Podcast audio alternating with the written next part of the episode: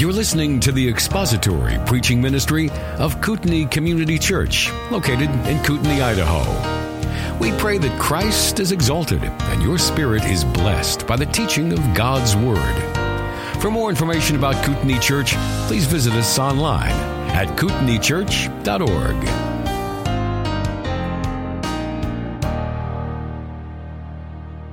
Now, if you have your Bibles open to Acts chapter 2, that's the passage you're going to be looking at this morning.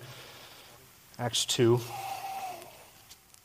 This is the, oh, for those of you who are watching at home, this is the continuation of, of last week's.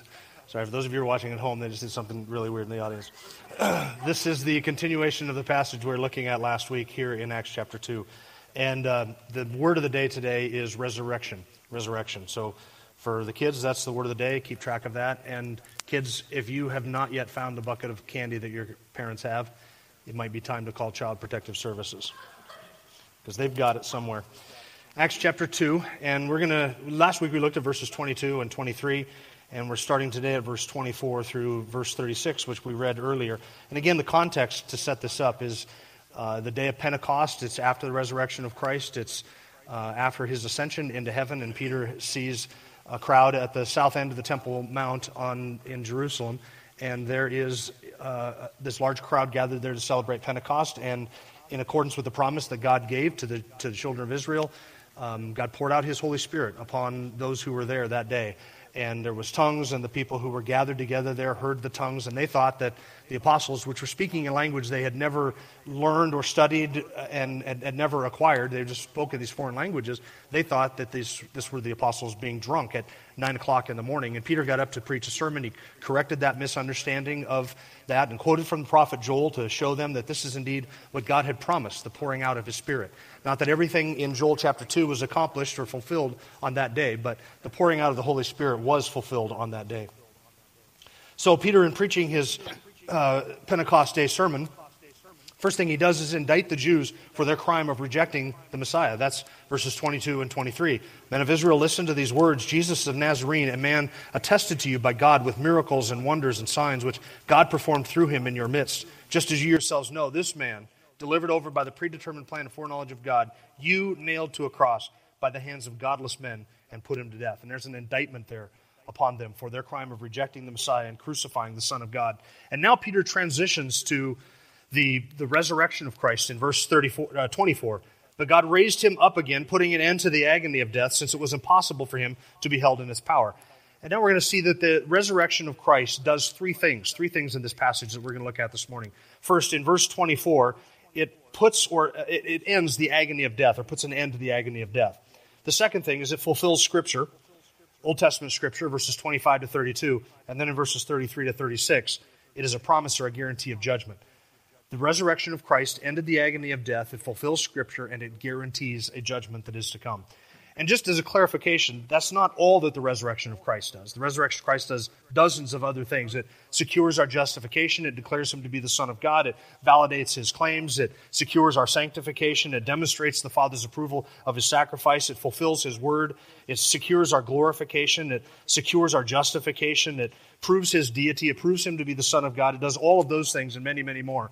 But today, we're just looking at these three things that really are the focus of Peter's message in Acts 2 it puts an end to the agony of death, it fulfills Scripture, and then it guarantees that there is a judgment that is to come.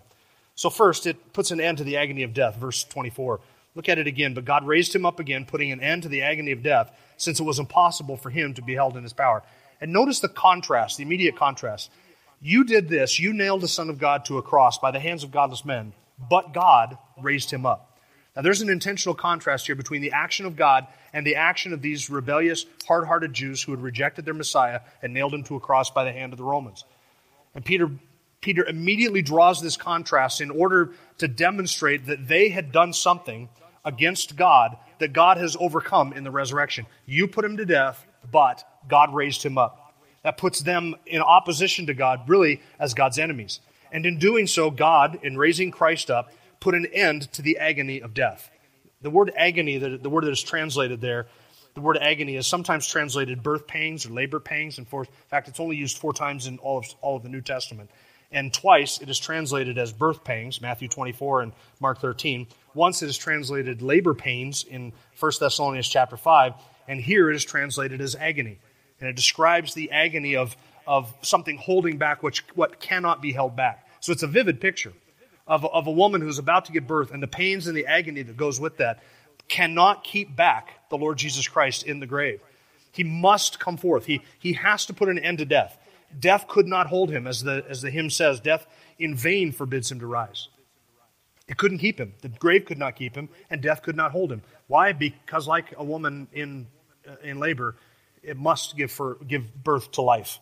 It must bring forth life. And that's, I think, the vivid picture that's used there with that term agony. And in what ways is agony, is death agony? Death is agony because of its pain. Sometimes, oftentimes, pain accompanies death, and that's something that contributes to the fear of death. We don't, I, I don't necessarily fear what is on, I don't fear at all what is on the other side of death, but I sometimes fear the process of death. And so death has a certain agony attached with it because of the pain. I don't know how I'm going to die. Am I going to die quickly in a car accident, from an aneurysm, in my sleep, passing peacefully at night, or will I die from a long, protracted, drawn out, painful illness? I don't know which one that's going to be. But death can be accompanied sometimes with great pain. There's also a fear of death as people are held in the agony of the fear of death. Uh, the book of Hebrews describes him who had the power of death, that is the devil, and he held us in slavery all of our lives because we lived in fear of death. And if you just look around the world at what's going on, you can see unbelievers living in the panic and fear of death, can you not? I mean, just nothing like a, a global pandemic to make people realize how short their lives are, how temporary this world is, how everything can be taken from us in a moment, and how e- easily we can get sick and die from something that we can't even see. And people are living in constant fear of death. Now, for us as Christians, we don't necessarily need to fear death. Um, for us, death is not the end. For us, death is a great thing. But there are people in this world, most unbelievers, are ruled by a fear of death. They live as a slave to that fear. There's an agony there just with the fear of death itself and the uncertainty of death. Unbelievers live with the agony of the uncertainty of death that they don't know what's going to happen on the other side of it. They, they hope that they might know. Each of them has probably an idea of what they think is going to happen on the other side of the grave. They might think that God's going to weigh their good deeds and their bad deeds and, and reward them accordingly or punish them accordingly. And eventually, most unbelievers probably think they're relatively good people and that they're going to end up going to heaven when they die. At least they hope that that's what's going to happen, if there is a heaven or a hell. Each of them has their own idea of what the afterlife is going to bring, or whether, even if there is an afterlife. But ultimately, since they have no objective standard or objective revelation by which they're going. It's, it's all a, a crapshoot for them. They don't know whether it's going to be good or bad. They have no certainty regarding the future or what happens after death at all. So, one of the agonies of death is the uncertainty that accompanies it, and of course, the permanence that accompanies it. Death threatens to take from the unbeliever everything they hold dear. All of the best things they have ever enjoyed, and all of the best things that they could ever hope to enjoy, death threatens to rob them of all of it. I, I woke up the other night, and this is, I mean, I'm not speaking as an unbeliever, but as a believer. But I want you to translate this into the mentality of an unbeliever. I woke up the other night, well, I guess it was early morning, it was really early in the morning, and a thought occurred to me. I thought, what is going to happen when I die? What is going to happen to my library? All of the books that I have accumulated and I bought and I've read, some of most of them, a lot of them I've read, not most of them, a lot of them I've read. Some of them I won't end up reading before I die. And I have books in there that I've spent like $100 on a set, a volume of certain books that are resources. And these are like my friends, they're my companions. I spend all of my days with them, looking around and admiring them. And I think it's great. And I have them cataloged and I, I love them. I pull them off the shelf and I look at them, I smell them, I enjoy them. What's going to happen to all of my friends when I die? Is the church going to have a fire sale and get rid of all Pastor Jim's old books and put them out on a table and let people take what they want, or put some in the church library and give the rest? Or will they leave them in my office and let um, the next pastor take over and just have all of my books as one big group of them? Or will my kids want them and fight over them? Will my kids take some of them and divide them up? Will my kids take some of them and throw the rest of them away? Imagine that you had a house, imagine that you had 1,400 cats and you were going to die, and you wondered to yourself, what's going to happen to all of my cats when I die? Are they going to be taken down to the shelter and executed, thrown away? Or will they be div- divvied up amongst my friends? Is anybody going to care for them? Will they love my cats as much as I love my cats? So this kept me up for like 45 minutes in my, in my head as I was agonizing over this. And it, and it dawned on me that, that death is going to take from me my library, and it's all going to go to somebody else. Now imagine that you're an unbeliever, and then suddenly you realize that death is going to take from you not just your library, but your life and your health and really everything. Everything you've built, everything you've acquired. At the end, you'd say, like Solomon, it's vanity, it's vanity, it's all is vanity. Right? Who, who knows whether the person I give all of this to is going to be a wise man or a fool? What will he do with what I have acquired? So that's part of the agony of death. It's just the uncertainty of what's going to happen afterwards as it takes everything from us. But for a believer, to live as Christ and to die is gain. So I may lose a library, but what do I gain? I gain all of the best things that I have never received in this life. Death for the believer is not the loss of anything, it's the gain of everything. We get everything that we had in this life and a hundred times more. We get all of it added to us at the end. Plus, we get the kingdom and we get glory and we get glorified bodies that are free of disease and death. For the believer, to live as Christ and to die as gain. This is why the author of Hebrews says, through death, Christ rendered powerless him who had the power of death, that is the devil, because he held us in subjection to slavery all of our lives through that fear of death. 1 Corinthians 15, Paul finally, after talking about the perishable putting on the imperishable, says, Death is swallowed up in victory. O death, where is your victory? O death, where is your sting? For the believer, death is like a wasp without a stinger. You look at it, and initially you're terrified, and you think you should be scared of that. But then as you think about it, it's just a, a wasp without a stinger. It can't do anything to me. It can't hurt me. It can't harm me. It's completely powerless. It's completely unable to do me any harm whatsoever. And so initially it looks fearful, it looks frightful, but the sting of, has been taken out of death for the Christian, but not for the unbeliever. And so Peter says it is impossible for God or for Christ to be held in the power of death because he must rise and he must put an end to the agony of death. Christ could not be held in his power because he himself is the Lord of life and has power over death. And of course, Jesus had the power over the timing and the and the uh, and the manner even of his own death. He said, "I lay down my life. Nobody takes it from me. I lay it down and I take it up again. I have power to lay it down. I have power to take it up again." And so it had to happen that he would rise from the dead. And this is something that Peter would have understood in hindsight, but obviously not something that Peter would have understood on the day of the crucifixion. Peter was not thinking, as he saw Jesus on the cross, Peter was not thinking, oh, this is necessary for this to happen so that he could rise again and put an end to the agony of death. None of that would have gone through Peter's mind at all. He didn't understand that until it was in hindsight. When Christ rose from the dead and he saw him physically, then Peter understood it was impossible for death to hold him in its power. Then it would have been a, a moment of victory for Peter and not a moment of defeat. Second, the resurrection of Christ fulfills prophecy. And this is verses 25 through verse 32. And uh, you'll notice in verse 25 that Peter begins to quote from Psalm 16, verses 8 through 11. And this is the clearest promise of the resurrection of the Messiah in all of the Old Testament. It's not the only place where the resurrection is promised or alluded to or mentioned, but it is the clearest promise of a resurrected Messiah. Acts chapter 2, beginning at verse 25. For David says of him, I saw the Lord always in my presence He's at my right hand so that I will not be shaken. Therefore, my heart was glad and my tongue exulted. Moreover, my flesh also will live in hope, because you will not abandon my soul to Hades, nor allow your Holy One to undergo decay. You have made known to me the way of life, and you will be, make me full of gladness with your presence.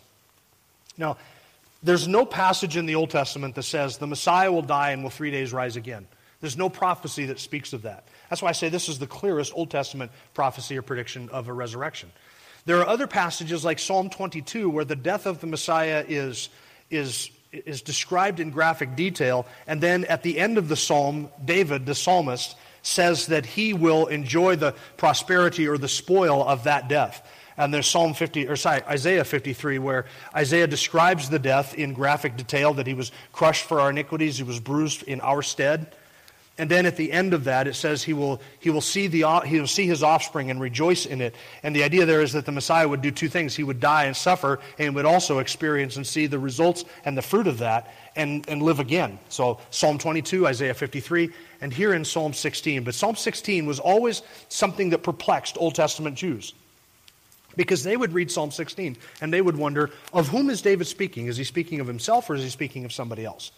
And they wouldn't have known that. They couldn't have known that because you'll notice that David says, or Psalm 16 says, uh, you, because you will not abandon my soul to Hades, nor allow your Holy One to undergo decay. So it is as if David is describing God's promise of his own resurrection and God's promise that David would never suffer decay.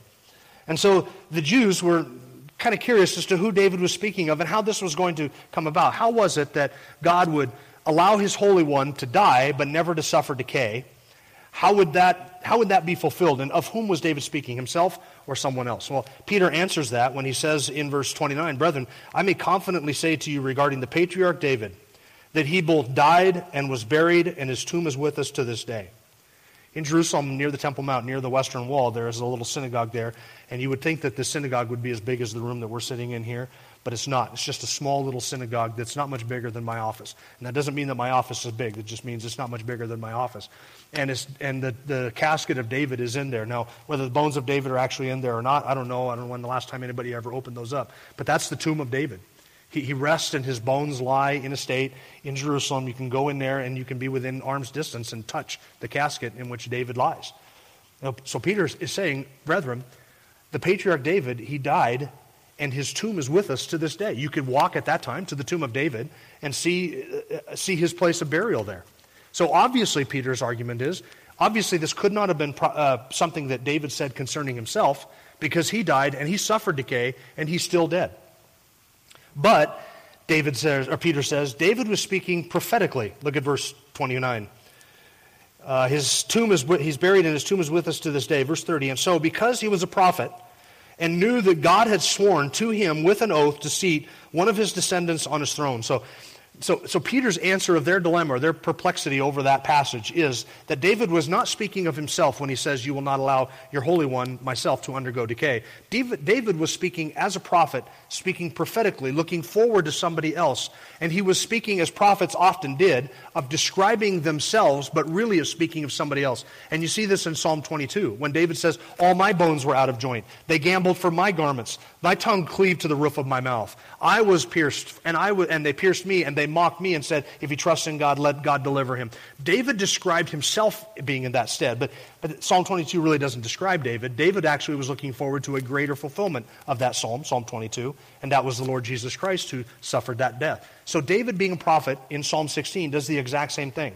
Describing somebody else, David spoke prophetically as if he were the one that was doing the speaking. So he says in verse 27 because you will not abandon my soul to Hades, nor allow your Holy One to undergo decay. And so David's describing the Messiah and his resurrection, but in terms as if it was he himself who was going to be the one who would not suffer decay. Because he was a prophet, he could do that. It was a prophetic device.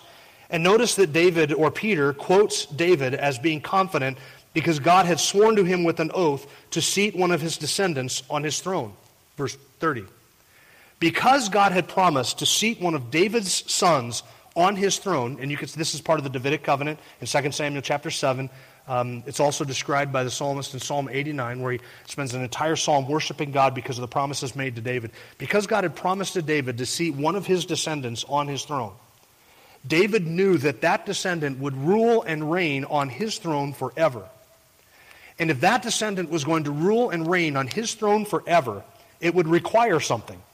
Would require physical resurrection. Because how could one of David's descendants reign and rule forever if he was subject to death? The only way that could happen is if one of David's descendants suffered death and then rose again and then took that throne. Then he could rule and reign forever.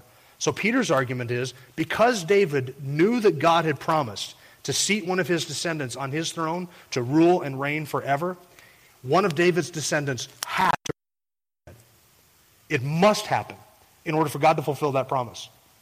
So, David spoke prophetically of Christ, and this Jesus God has raised up. Look at verse 32. This Jesus God has raised up again, to which we are all witnesses. And Peter at that time is speaking to thousands of people, at least 3,000 people who got saved that day. And I would assume that not everybody in the crowd got saved, so there could have been uh, hundreds or even thousands more that heard Peter that day. And all of the apostles who were there were the witnesses of that resurrection. And Peter is able to say, This Jesus, remember, whom you, de- de- uh, whom you delivered over to godless men and put to death on a cross, this Jesus God has raised up, to which we are all witnesses. You can imagine, and I don't think that this is an overstatement, that inside the city of Jerusalem on Pentecost weekend, the resurrection being only seven weeks prior to that, that the resurrection of Christ and the empty tomb would have been one of the worst kept secrets in all of Jerusalem. Because some of those people who were there at Pentecost would have stayed between Passover and Pentecost, because some of those people would have traveled. In fact, Acts chapter 2 says there were people there, there were Medes and there were Egyptians, and there were people with all of these different dialects who had come from all over the Roman Empire.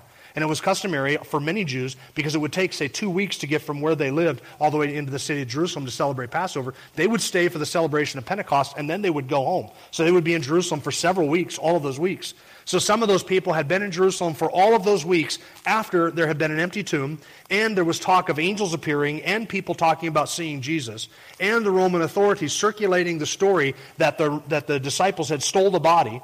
And those Roman soldiers were circulating that story, and anybody could walk. It's about a 15 minute walk from the Pentecost Square to the Garden Tomb. Anybody could walk from that area to the Garden Tomb to see indeed if the tomb was empty.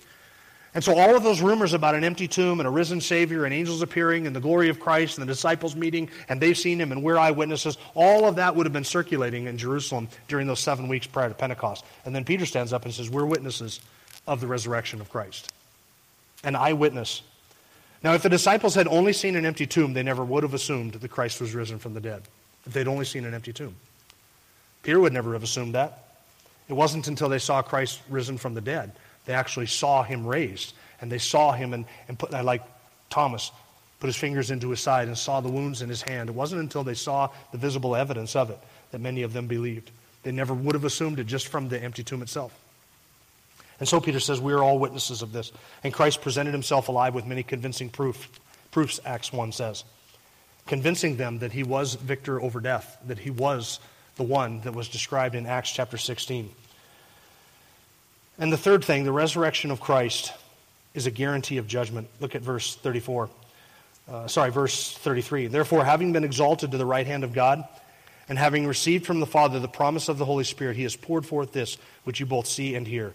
For it was not David who ascended into heaven, but he himself says, The Lord said to my Lord, Sit at my right hand until I make your enemies a footstool for your feet. Therefore, let all the house of Israel know for certain that God has made him both Lord and Christ, this Jesus whom you crucified. Verse 33 says that the one who has been raised has also been exalted. And this is oftentimes something that we leave out of our gospel presentation and our presentation of the resurrection of Christ. And we do it really without thinking of it. The exaltation of Christ. We leave that out. And yet the, the, the disciples never did. These two things were joined together in the minds and the hearts of the disciples that he who was raised from the dead is also exalted to the right hand of the Father. Colossians chapter 3 verse 1, Paul says, "If you have been raised with Christ, keep seeking the things above where Christ is seated at the right hand of God." Because we have been raised spiritually with him, positionally with him from the dead. His resurrection is our resurrection. Because of that, we can fix our minds on things above where Christ is seated at the right hand of God. Hebrews 10:12, he having offered one sacrifice for sins for all time, sat down at the right hand of God. 1 Peter 3:22, who is at the right hand of God, having gone into heaven after angels and authorities and powers have been subjected to him. Acts 5, verse 31. He is the one whom God exalted to his right hand as a prince and savior to grant repentance to Israel and the forgiveness of sins. The resurrection of Christ is inseparably linked to his exaltation. The one who is raised has been seated at the Father's right hand, from where he will come again to rule and to reign and to judge his enemies. And this is what is predicted in Psalm 110. The Lord said to my Lord, uh, well, look at David, look at Peter's argument in verse 34. It was not David who ascended into heaven, right? He died, he was buried, and his tomb is with us to this day. So it's not David who ascended into heaven, but David said of him, The Lord said to my Lord, Sit at my right hand until I make your enemies a footstool for your feet. What you have in Psalm 110 is this, this ascension or exaltation psalm where the Father says to the Son, Sit at my right hand until I make your enemies a footstool for your feet. That's an act of judgment. If the Lord is going, if the Lord says to our Lord, if the Father says to the Son, sit at my right hand until I make your enemies a footstool for your feet, we can know for certain that God has made him both Lord and Christ. And this Lord who sits at our Lord's right hand, he will come again when all of his enemies are made a footstool for his feet. The identity of Jesus Christ is proven by the fact that he has been raised from the dead that he is in fact the Lord.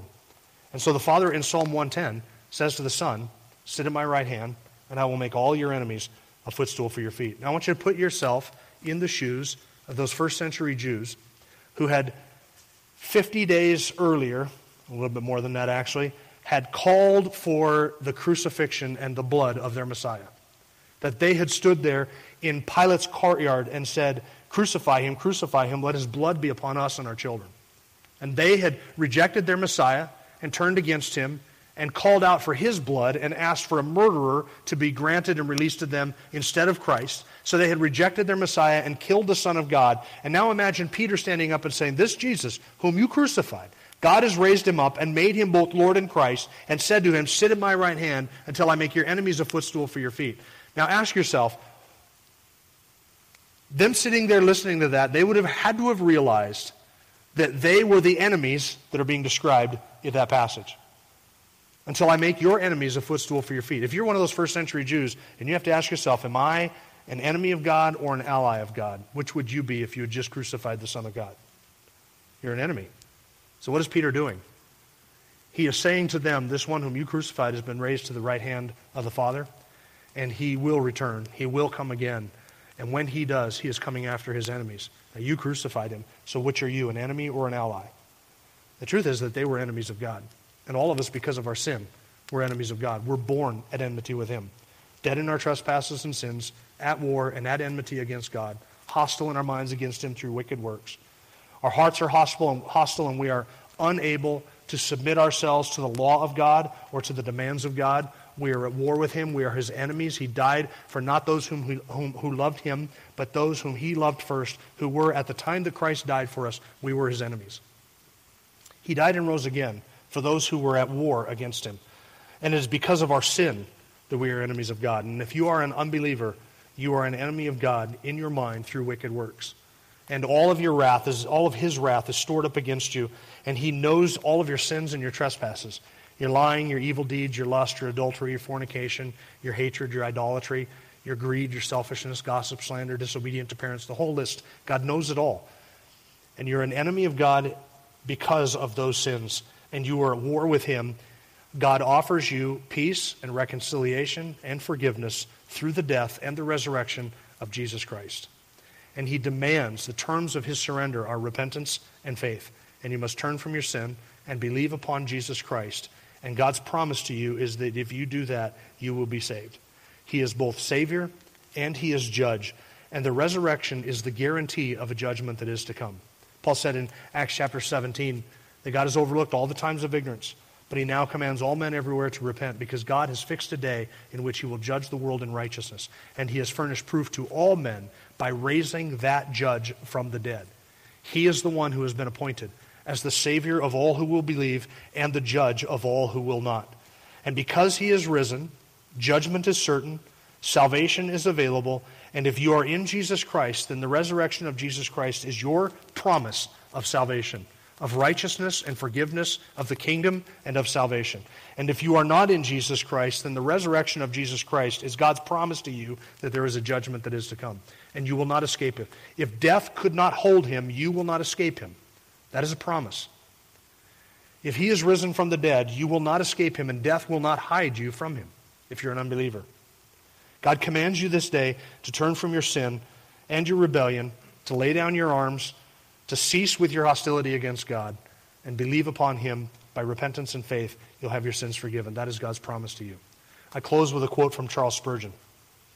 He said this The heart that will not be bent by the love of Christ shall be broken by the terror of His name. If Jesus upon the cross does not save you, then Christ upon his throne shall damn you. If Christ dying is not your life, Christ living shall be your death. If Christ on earth is not your heaven, Christ coming from heaven shall be your help. Thank you for listening to the latest podcast from Kootenai Church.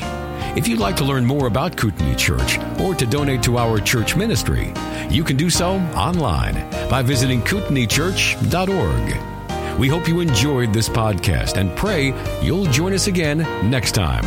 Once again, thank you for listening.